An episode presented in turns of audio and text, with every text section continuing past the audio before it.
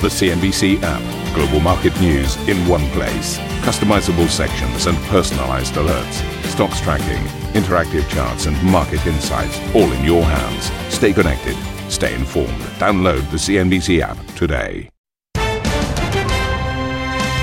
very warm welcome to this important Friday edition of Squawk Box with those big US numbers still to come. We are live, of course, from the Lake Como for the Ambrosetti Forum here in Cernobbio, and in London, of course, uh, Karen Tso and Juliana Tatelbaum.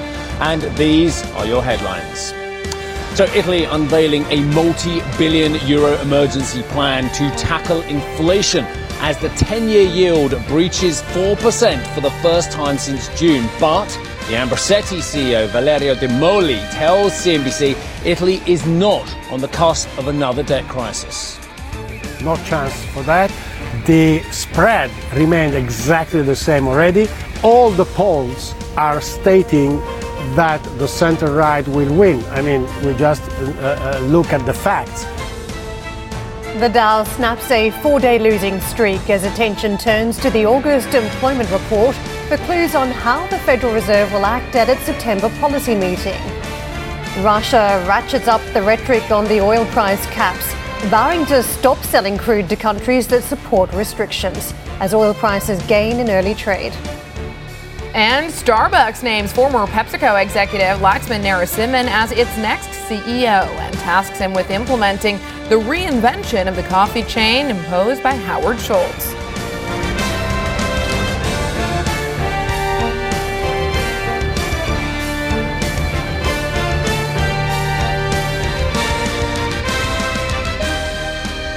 It's all about inflation fighting credentials from central banks to governments. And the latest is that Italy's government is preparing a package of measures worth at least 10 billion euros in a bid to curb the spike in energy costs. The cabinet set to approve the measures next week, with the move uh, coming as inflation in Italy hits a 37 year high of 8.4%, with one of the country's main business lobbies warning of an economic earthquake. Italians will head to the ballot box in just over three weeks' time, with a Conservative bloc headed by Giorgia Meloni's Brothers of Italy currently leading opinion polls. A quick look at those Italian yields that have been creeping high. You can see we're still shy of that 4% mark on the 10 year BTP. 3.92 where we are trading, but uh, certainly edging towards that 4% handle. As you can see, Steve is on those picturesque shores of Lake Como in Cernobbio again. Steve, this package, inflation fighting package, nicely timed ahead of the, the vote that is coming up uh, towards later this month. But is it going to be enough to, to make any difference when it comes to fighting the populace? That's a very good question, Karen, and, and, I don't have the answer for that. And, and, and I and, and, the team, we've all seen a lot of Italian elections over the years. I've been in Italy for, for several of them as well. Uh, and I think this one is, is, is absolutely fascinating, not only for what is happening on the right wing of politics here in Italy, but also what's going on on the left and, and possibly the, the centre-left disarray at the moment, which is something we can talk about quite a lot as well. Just to give you a little bit of a backdrop before I get into the weeds of Italian politics here as well. This, this forum is a very, very important think tank as well. And I, I don't say that to promote it because CNBC has a relationship. I say it because I get to listen to some of the most extraordinary people uh, on the planet. And, and they, they, talk a lot off the record and, or Chatham House as well. So I can't express a lot of the individual views. But if I say to you, I've already had conversations with the former director of the CIA, former Secretary of State Mike Pompeo, who could or could not potentially be running uh, in the primaries uh, for the next president at some stage for the Republican side. And I've already had extensive conversations with Khalid Al Falih, who is, as we know, uh, uh, famous for his efforts in creating OPEC Plus when he was Minister of Energy for the Kingdom of Saudi Arabia, but is now the Minister of Investment. I've had extensive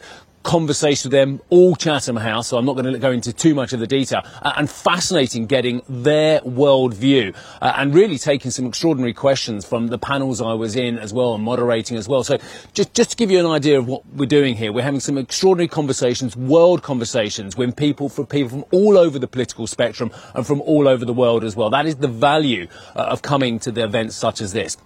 Then you come back to Europe and you come back to Italy as well. And, and basically what Ambrosetti does, it has a day where it talks about world issues, then European issues, and then very much specifically Italian issues over the next couple of days. And we're going to be speaking to literally dozens of guests over the next couple of days uh, about this from across the spectrum. So very important people. But as you're absolutely right, Italy is once again has propelled itself, perhaps shot itself in the foot once again by putting itself right at the centre of concerns about political fragmentation across Europe as well. I had a great quote from a, a CEO, a, a, very big CEO, came up to me, a local CEO, and he said to me, yeah, I said, how do you feel about things? He goes, well, if it was football, we've just taken Ronaldo off the pitch uh, and we've substituted him. Uh, uh, uh, and goodness knows what striker we're going to put on in his place. And I thought that was very interesting. What he was alluding to is the fact that the Mario Draghi government, the national unity government, actually seemed to be making progress. Finally, you had a government that had put itself back at the centre of European decision making. Finally, you had a Europe which had Italy with their leader, actually, who was not only taking orders perhaps from Northern Europe, but actually passing back uh, his wisdom and that and saying, no, we need to do it like this as well, and creating some form of unity across the political spectrum here in Italy as well.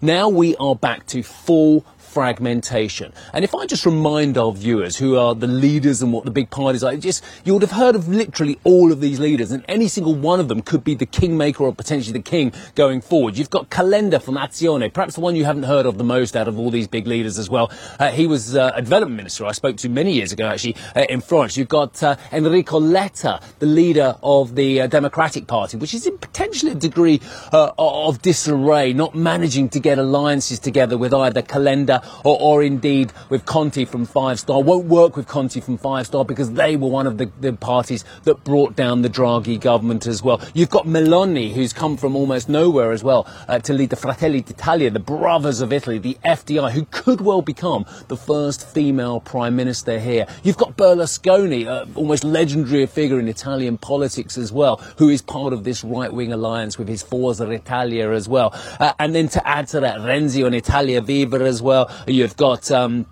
Di Maio uh, from the Civic Commitment Party, and of course, a man who has well, made shudders across the mainstream political establishment and, and, business for the last few years, and that's Salvini as well, with Lega as well. What role will he play in any government potentially going forward? Because one thing that I can say about the situation at the moment is the right wing of politics here seems to have got its act together at the moment in terms of forming an alliance as well. And that alliance could carry them uh, to uh, a victory, all short of a, a, the kind of majority that could mean constitutional change. They're not going to get to those kind of levels according to the polls, but they could form a cohesive majority in Parliament, and that could potentially mean problems ahead for the relationship with Brussels if some of their previous statements uh, hold to be true. So I spoke to uh, Valerio De Molli. Now, he's the man who puts together Ambrosetti European House as well, and I said, look, how concerned are you that if the right wing coalition were to get into government, that it's going to create all kinds of problems for Italy and Europe as well? Let's listen to his answer. The current leaders of the center right, they have not that great reputation uh, in across Europe in the financial market. They have no experience there, but there are other players around them and in Italy that can play a, a very good role in that scheme. It will be crucial to identify who is going to be the treasury minister of the country. He or she will endorse the country and will give the credibility and will represent the country outside. We have great talents. Uh, you know, across all of Europe. So you think, and we've talked about Salvini before, we haven't talked much about Meloni, but you think that when one of these enfants terribles, these, these populists come in, they can be shackled? They can be made more conformist? I think so. It happened exactly the same way with the Five Star Movement when they went to the government already. If you don't forget, they were governing the country already a few years ago. Uh, and no shock happened, no collapse of the financial markets, no uh, attack to the Italian bonds, no nothing. The country moved on, maybe not at the uh, deserved speed. I recognize and accept that, but the country moved on. And so I do expect, you know, the same. And exactly the key, the key person was shared with the President of the Republic for the Treasury Minister. Let's not forget that with within the Italian uh, statute, within the Italian uh, constitution, the rules are that the President of the Republic needs to endorse and approve every single minister of the government and needs to delegate the Prime Minister to form the government that needs to be approved within the Parliament. So the uh, end word will be in the head of the President of the Republic, and I'm very much confident and I trust him a lot. He's a fantastic person. His reputation is at the same level as Draghi in the world, and he did the right thing already in the past so-called populist governments of the country that were populist with the titles but not in the facts. I mean, everybody noticed that. I think, and I just want to digest a little bit there, and you'll listen to my first question there, my, the first answer, and I think it's fascinating. and it reminds me of, funny enough, the man I met actually about 50 yards away from here before he became Prime Minister of Greece, and that was Alex Tsipras uh, of Syriza, which promised to pretty much tear up uh, the relationship between Greece and Europe. And what happened? Well, he became pretty mainstream, didn't he, really? And again, he was referring in the answer there from Valerio De Molli to uh, how Five Star pretty much came on board and became fairly mainstream compared to where they promised to be with the voters before they became elected as well. And I think that's a really important point that you get these populists and they happen on a regular basis in Italy, and they happen on a regular basis elsewhere in Europe and globally as well. And then when they come into government, they become a little bit more mainstream because they realise the constraints placed upon them. The constraints, actually, if you want the finances uh, from external bodies, this is what you've got to do to toe the line as well. So I thought actually it was very interesting and debatable um, the, the point that Valerio De Molli was making there about even if you see a right wing alliance with Fratelli d'Italia, with Lega, with Forza Italia, forming some form of discontent compared to where the current government is with Europe, actually they will potentially come on board because they want those funds, because they want the disbursement of that 200 billion euros uh, from Europe uh, towards the recovery plan. And I think that's absolutely fascinating as well. The other issue we talked about, of course, is the fact that Italian debt uh, is creeping up in terms of its yield, the, un- the underlying going down. Uh, and yes, I know that the relationship between bunds and BTPs is where a lot of people are focused. And I spent a lot of time looking at this and talking about this with various of our guests on CNBC, as Karen and I have, and I'm sure Juliana, you have as well on the show. It's fairly stable at between 2.3 and 2.5 uh, percent, 230 and 250 basis points between bunds and BTPs. But the absolute level of yield is creeping up. And the problem is, when you've got a, a 2.7 trillion euro debt load, over 150% debt to GDP, that is getting a few people nervous in the market. And we know that some of the hedge funds are beginning to build up some shorts on the BTPs. And I think we're looking at that yield uh, on the screen as we speak as well. So again, I asked the most obvious question, the question I don't like asking because I adore Italy, but it's the truth. Are we on the cusp of another Italian debt crisis? Uh, Mr. De Molli doesn't think so no chance for that.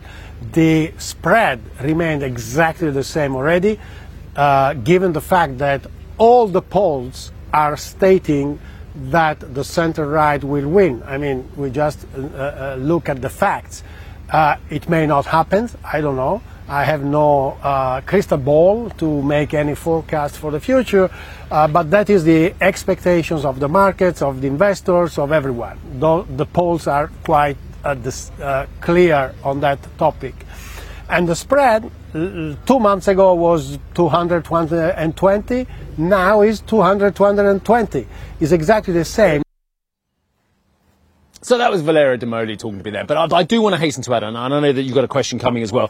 The, the, this conference is fascinating. And as I say, the, the the words that were coming out of the mouth of the likes of Mike Pompeo and Khalid al-Falih yesterday, I thought was fascinating. And, and, there's a lot going on globally. And as one of them said, a confluence of crises. And that's no understatement, is it, as well? When you look at what's going on on a global basis, the challenges for our viewers to try and negotiate that from an investment point of view as well, it is absolutely torturous at the moment. And I know that we've got a war with some of our guests to come over the next couple of days on it as well, but really fascinating array of guests uh, over the next 48 hours. Karen, back to you. Uh, Steve, I'm just going to pick up on that point around crisis mode because a clear difference is it feels if we talk about a caretaker government there in Italy, Mario Draghi still coming up with policy action to try and fight fires versus here in the UK where we waited out for a new leader of the Tory party. But uh, can I also just pick up on where we go from here on the energy story, because that is front and centre when it comes to all of these economies. And already the uh, head of the Employers Association there in Italy is calling for some sort of cap on the energy price, whether at a domestic level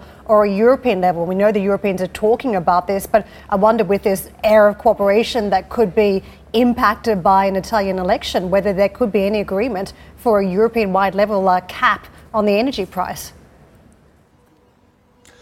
Caps on energy prices sound great when they come from politicians' mouths, whether it's in the United States, whether it's in Europe, whether it's specifically in the UK or, or in Italy as well. It sounds great as well. But there, there is a problem here, isn't there? So, uh, as I discussed when I was in the Bavarian Alps at the G7 as well, I'm, I'm my bemusement, to be honest, at this great protestation that the global consuming nations were going to have a cap on the price they paid the producers for energy. And I think that was fascinating because the producers of energy are starting to turn around, I'm sure, and say, uh, that's not how it works in the market of energy as well. Uh, there is a price set by the market or set by supply and demand, and you pay that price. So to hear consuming nations talking about price caps, I, I don't know how that works, and I don't know many people in the energy world who do know how that works. So, go back to your very specific question, and it's a good question, Karen, as well, because how do you get a cap on prices if the suppliers of the aforementioned energy don't want to play ball, which they're not going to play ball? That's a fact, whether it's gas, whether it's renewables, whether it's uh, oil. There isn't going to be a cap on that unless it's state owned assets,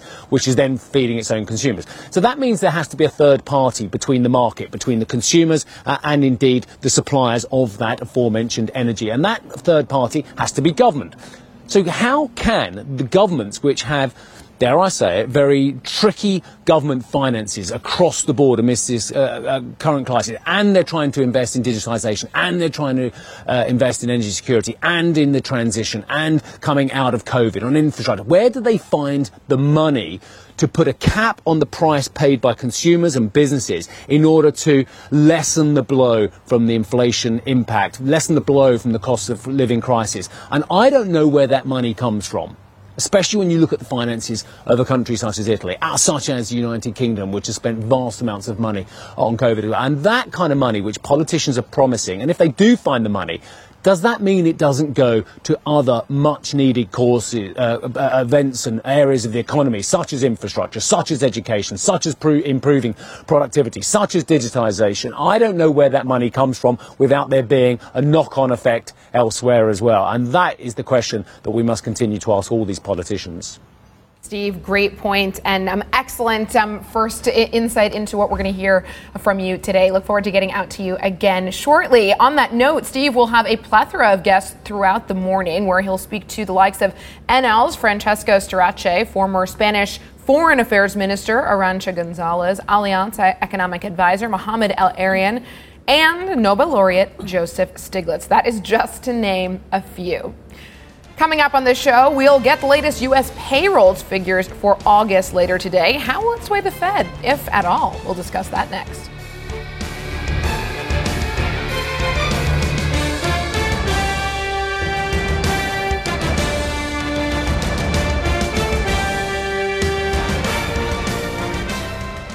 Ambition to me is about doing better. I think ambition creates a pathway. The best advice I can give someone starting off a career is don't have a career, have lots of careers, try loads of different things. Talk to people and put your ambition out there. I don't feel that I've hit peak ambition because it's a learning journey. CNBC is where ambition meets opportunity. What does living ambitiously mean to you? Hear it from our CNBC anchors, reporters, and global business leaders on CNBC.com.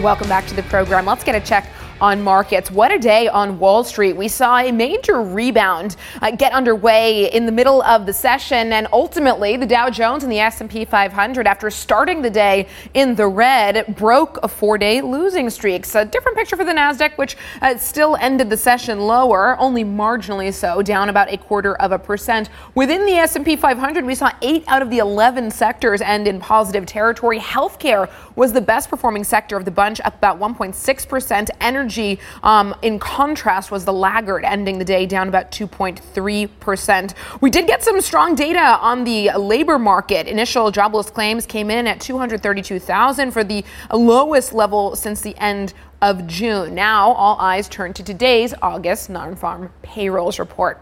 We also saw some action in treasuries yesterday. The two year treasury yield, which we've all been watching very closely over the last weeks, hit once again its highest level since 2007 yesterday. This morning, we're trading right around that 3.5% mark. The 10 year note trading with a yield of about three and a quarter percent. The dollar was incredibly strong yesterday. The dollar index surging about nine tenths of a percent in a single day, breaking a two day losing streak. So, incredibly strong performance in the greenback. This morning, we are seeing a little bit of a reversal of that, but nothing in comparison to the gains we saw yesterday. So, um, the dollar trading weaker versus sterling. We're hovering around the 115 mark. Um, we've, of course, got the UK um, prime minister uh, sh- uh, election coming to a close this weekend. So uh, sterling in focus there. Liz Truss seen as the clear frontrunner uh, in the race between her and Rishi Sunak. Euro trading firmly versus the dollar as well. We're up about a third of a percent, but as you can see, we are below parity this morning. Turning to energy markets, we saw Brent and WTI fall back more than 3% apiece yesterday. This morning, we're gaining some of that ground back. Brent trading about 2% higher to $94 a barrel. WTI, meanwhile, trading around $88 a barrel. Karen. And let's take a look at the picture ahead today on Wall Street as we gear up for the trade. You can see it is uh, very modest ranges we're looking at at this point. It uh, indicates a lot of caution coming up to the non-farm payrolls report today, Jobs Friday. So I think the market is waiting it out for this key data point. And the August non-farm payroll figures are expected to show a slowdown in US jobs numbers. But uh, nonetheless, it's still set to show continued broad-based hiring across several sectors. The total number of new jobs is forecast to come in at just under 320,000. That's substantially lower than July's red hot figure of over half a million. The unemployment and average hourly rates are expected to remain more or less flat on the month.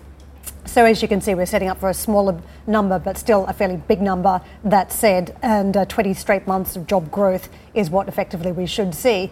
But I think there are problems here. We've got this uh, shadow looming still from Jackson Hole, that commentary about just how hawkish the uh, team will be at the Fed if we get a red hot data print, and that's on the labour side on the inflation side. Even though inflation is cooling, I think we uh, still have this fear that we're getting this push through from higher wages, and that is causing a further trigger for inflation. And the issue here is that this series of data has a low response. So typically, over the past five years, there's been an average upward revision between the first and third estimates of about 120,000. So if you've got a market trying to react and interpret the data as it's crossing today, it might be the wrong data. Mm that they're seeing at this point, and that's quite uh, big for markets. As you can see, you mentioned the dollar trades that have gone on, the, the yield that has moved. It's going to be an interesting one to see how the market will try and judge this figure arguably this um, this jobs report is more important than uh, jobs reports in the last couple of years, given that the Fed has now done away with forward guidance and said the key to determining where we go from here is going to be the data. And um, reading through some of the analyst commentary, uh, Bank of America says that the jobs report, t- today's employment report, is likely to be more important than that CPI inflation report, which is coming out, and more important when it comes to deter- determining whether the Fed goes for a 75 basis point point or 50 basis point hike at their September meeting. I think on the flip side of your point about whether it's if it is hot, it makes for a more aggressive Fed if it is softer than expected, does it necessarily change the Fed's course of action? Does it mean that the Fed um, is uh, going to be less uh, inclined to act aggressively? I think that is a bigger question um, because the Fed clearly has been very keen to take a hard stance on inflation and a soft report, one soft report. I don't know if that's going to be enough to, to move the needle for them. Yeah, I was reading, reading an interesting comment and a shout out to uh, Brian Bethune, who is an economics professor at uh, Boston College, who was arguing that more people coming into the workforce is not inflationary. In fact, it's uh, having the opposite impact because businesses can fulfill more services. Mm. So it does take some of the heat out of uh, potentially some of the pricing action that you've seen, which is fascinating, I think, because we've all been on the page that the, the hotter this labour market gets, the more wages are going to go up, the more people are going to spend when they go out and go to shops or on other services. But I think that was a fascinating pushback that if you do get services uh, running at adequate levels to meet high demand, then perhaps you don't get the same levels of inflation. That is a fascinating point, given that the constraints we're facing now are so heavily on the supply side. So if these businesses are able to actually pump out more supply through these um, increased uh, workers or hiring more workers, that is a fascinating point. Thank you for listening to Squawk Box Europe Express. For more market moving news, you can head to CNBC.com. Or join us again on the show with Geoff Cutmore, Steve Sedgwick, and Karen Tso, weekdays on CNBC.